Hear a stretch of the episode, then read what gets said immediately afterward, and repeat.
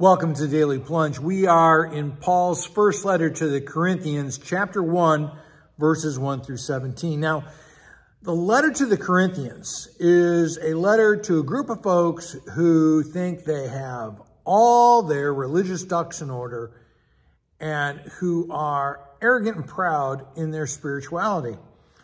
And so we start off, Paul, reminding them that he is the one who's called to be an apostle by the will of God and that he is speaking to the church who is called to be God's holy people. Not that they have decided on their own, but God has called them and that they are sanctified, again, not by their own effort, but they are sanctified in Christ Jesus. And so he, he goes on to say that they are, you know, that those who call them, who call on the name of our Lord Jesus Christ.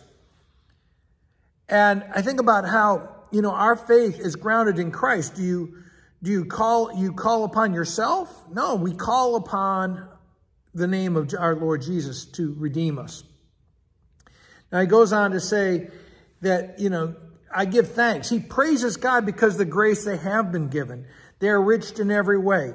That God is confirming his testimony by the Holy Spirit, you know, about Christ so that they don't lack any spiritual gift. And I think as Christians, you know, so often we feel like, oh, we're supposed to have more. That somehow our, our you know, it's like we're have a, a spiritual high jump, right?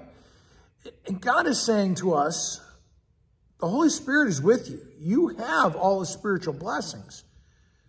The challenge is for us to allow God to work through us in the small and mundane aspects of our lives.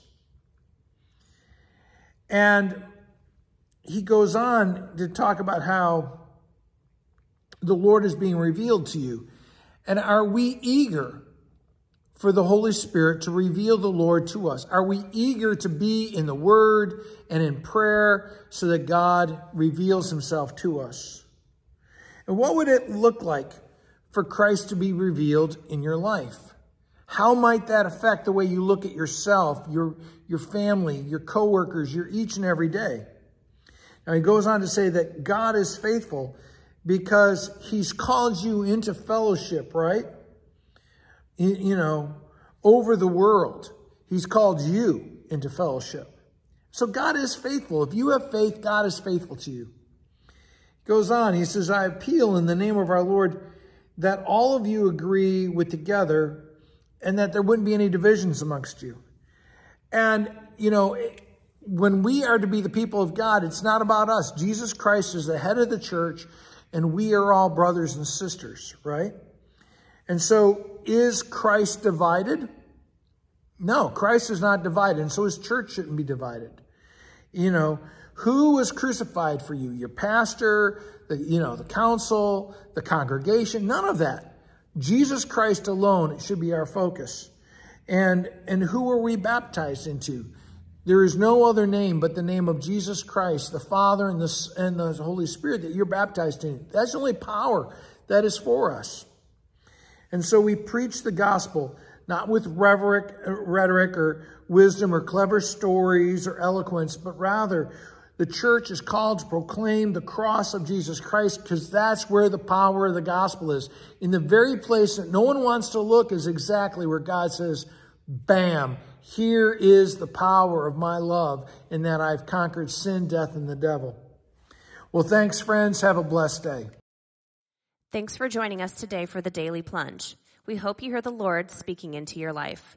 We invite you to subscribe so you can receive this plunge into the Word daily.